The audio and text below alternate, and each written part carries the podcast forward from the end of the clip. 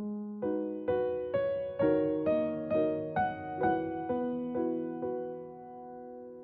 누군가 여러분에게 당신은 누굽니까? 하고 딱 물을 때 여러분은 나는 누구고 누구고 누구고 딱 이렇게 소속을 딱 밝혀야 되는데 여러분은 누구예요? 물으면은 무슨 말부터 이렇게 할까요? 한번 생각해 보세요. 너 누구야? 딱 물었을 때 나는 뭐부터 딱 얘기하는지 어떤 얘기부터 내가 딱 할지 우리도 이렇게 마음 안에 이런 순서가 있었으면 좋겠습니다. 이렇게 자기의 소속과 자기의 생각을 확실하게 밝히는 저희들의 어떤 마음속에 신념이 있어야 되지 않을까 이런 생각을 합니다. 우리는 지금 어느 나라를 위해서 달려가고 있는지 우리가 대한민국이라는 한 나라 안에 저희들이 있잖아요. 근데 이 대한민국이라는 나라는 어떤 사람으로 채워지느냐에 따라서 이 나라의 정체성, 이 나라가 가야 할 방향이 정해집니다. 그리고 이 나라의 국민들의 자유와 이 나라 국민들이 생각해야 될 방향성이 정해져요. 그래서 어떤 생각이 드냐면 하나님 나라에 내가 속해 있는데 그 한 부분을 내가 가지고 있고 대한민국이라는 나라 안에서 또 하나님 나라를 이루어야 되는데 내가 속해 있는 이 군대는 자신 있게 세계 최고의 군대입니다. 중보팀이라고 말할 수 있을까 하는 생각이 자꾸 드는 거예요. 내가 그렇게 얘기해야 되는데 하나님 우리 교회 중보팀은 세계 최고입니다. 우리의 중보팀을 능가할 팀은 없습니다.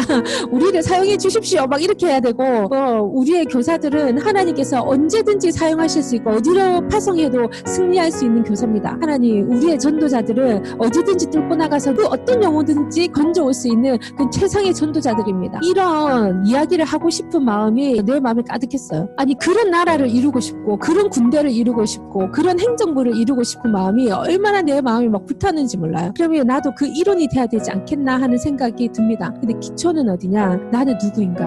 나는 정말 크리스천이라고 1번 내가 가장 자랑스럽게 생각하는 거는 내가 크리스천입니다. 어디를 가서든 나는 크리스천입니다. 그리고 예수님 지금 오늘 얘기하시잖아요. 네가 만약에 나를 부끄러워해? 내가 이 통치하는 방식이 부끄러워? 그러면 천국의 천사들 앞에서 난 너를 부끄럽게 생각할 거야. 근데 네가 자랑스럽게 생각하고 내 방법을 좋게 생각하고 네가 그것을 따르기로 결정한다면 나는 천국에서 내 천사들 앞에서 너를 자랑스럽게 생각할 거다. 이래 얘기하시는 거예요. 우리는 전 세계적으로 하나님의 나라로 하나로 뭉쳐서 그분을 섬기고 이 전 세계에 하나님 나라를 전파해야 되고 그리고 또 승리해야 될 우리의 사명이 있습니다. 그래서 오늘 그 부분 예수님이 오셔서 어떻게 하셨나에 대해서 우리가 좀 보도록 하겠습니다. 누가복음 2장 49절에서 50절 우리가 맨 마지막에 읽었는데요. 그 대목이 뭐냐면 예수님이 12살 때 부모님이랑 같이 어, 예배 드리러 갑니다.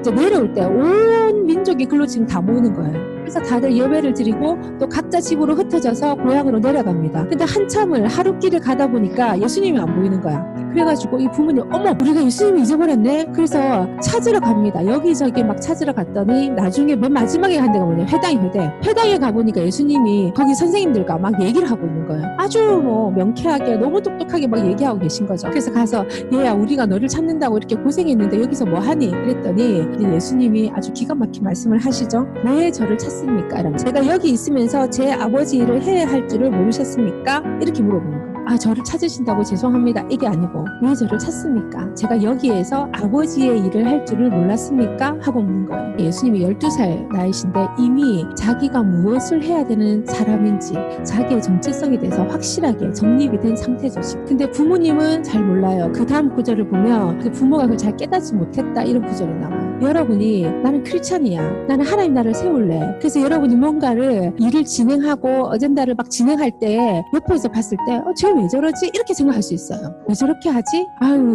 저 방법이 아닌 것 같은데 굳이 저렇게 안 해도 되는데 이렇게 생각. 근데 다른 사람이 여러분이 누군가를 정해주는 게 아니에요. 누가 정하죠? 하나님이 주신 그 마음을 여러분이 발견하는 거예요. 그래서 여러분이 그걸 잡는 겁니다.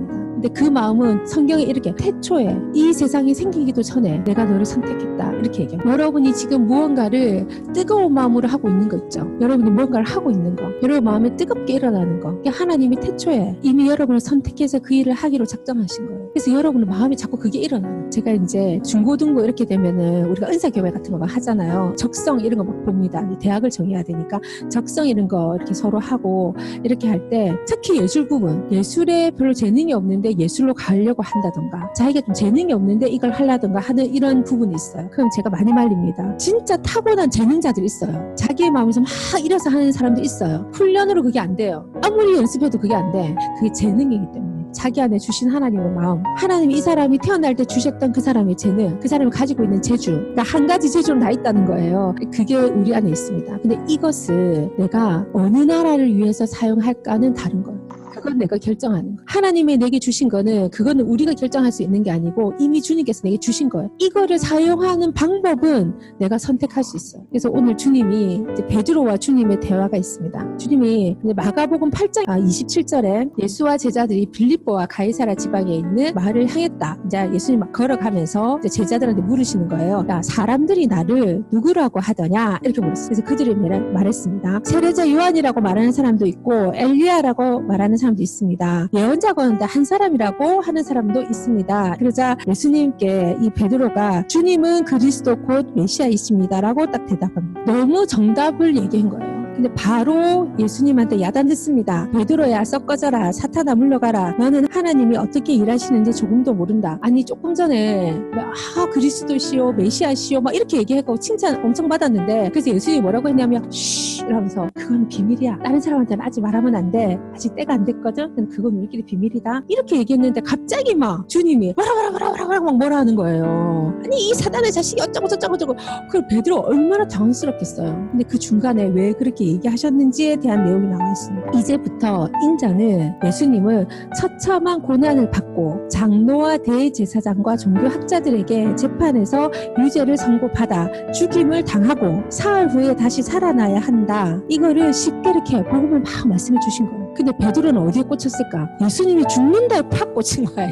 그리고 고난을 받는다, 재판을 받는다, 그래서 억울하게 죽는다. 여기에 확 꽂혀가지고 그 뒤에 부활은 이거는 눈에 들어오지도 않아요. 그래가지고 예수님을 항의합니다. 아니 이 방법은 아니지 않습니까? 예수님 죽다니요 이건 아닌 것 같습니다. 이렇게 해가지고 막 항의를 해요. 그랬더니 예수님이 뭐라고 하시냐? 베드로야 썩 꺼져라, 사단아 물러가라. 너는 하나님이 어떻게 일하는지 조금도 모른다. 이렇게 막 베드로를 몰아붙입니다. 그러면서 뭐라고 하시냐? 누구든지 나와 함께 가려 면 내가 가는 길을 따라야 한다. 아 예수님의 방법은 너무 쉽습니다. 그냥 내를 따라온나. 내가 알아서 할게. 그리고 내가 가르쳐 줄게. 근데 내가 가는 길은 고난이 없진 않아. 근데 그거 두려워하지 마. 그냥 끌어안아 버려. 그럼 다 극복할 힘이 생겨. 그 네가 결정할 필요가 없어. 내가 할게. 그 니는 내를 믿고 그냥 따라오기만 하면 된다. 이렇게 지금 말씀하고 있는 거예요. 근데 베드로의 생각은 뭐예요? 하나님이 그리스도시고 또 우리의 구원자이시고 메시아이시다는 이거는 정확해. 아 그거는 맞아. 근데 베드로는 자기가 꿈꾸는 메시아와 자기가 꿈꾸는 그리스도의 어떤 모습이 있는 거예요. 이렇게 했으면 좋겠는 거예요. 이렇게 근데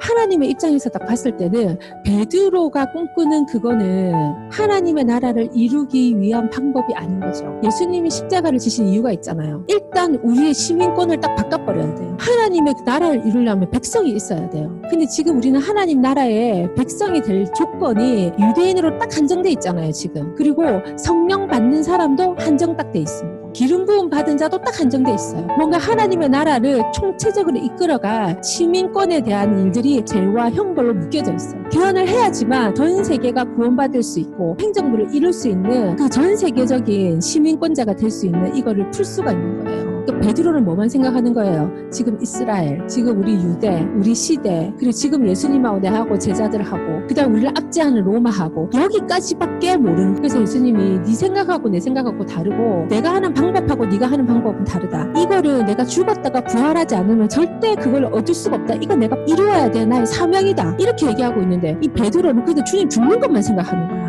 지금 주님 계셔야 되는데 계셔서 막 선동해가지고 막 데모하고 로마에 막 저항하고 막 지금 이렇게 해야 되는데 지금 예수님이 안 계시면 그 일을 할 수 있겠나? 딱 자기 생각과 자기 방법밖에는 모르는 거예요. 어쩌면 우리도 우리의 삶 속에서 이런 예수님과 봉착할지도 모릅니다 내가 하나님의 방법이나 어떤 하나님의 뜻을 따라가기보다는 내가 생각하고 있는 어떤 방법대로 내 인생과 또는 나의 모든 것들을 이렇게 짜맞출지도 몰라요. 그 나는 하나님 나라를 이룬다고 하는데 하나님의 방법이 아닌 내 방법으로 한번 해보려고 할지도 모릅니다. 그래서 우리가 주는 그리스도이시여 살아계신 하나님의 아들입니다. 우리 그렇게 예수님 옆에 고백하지만 어쩌면 이 사단의 자식아 이러면서 예수님께 야단 들을 수도 있다는 거예요. 왜? 하나님은 이 방법으로 가기를 원하는데 내가 봤을 때는 상식적이 아닐 수도 있고 내가 봤을 때는 그게 지혜롭지 않은 방법일 수도 있다, 있다고 생각할 수 있는 거예요. 왜? 나의 작은 경험들, 나의 작은 성공 스토리들 때문에 그래서 우리가 이 하늘나라의 뭔가를 이루려는 이 마음을 여러분 깊숙하게 가지시기를 축복합니다.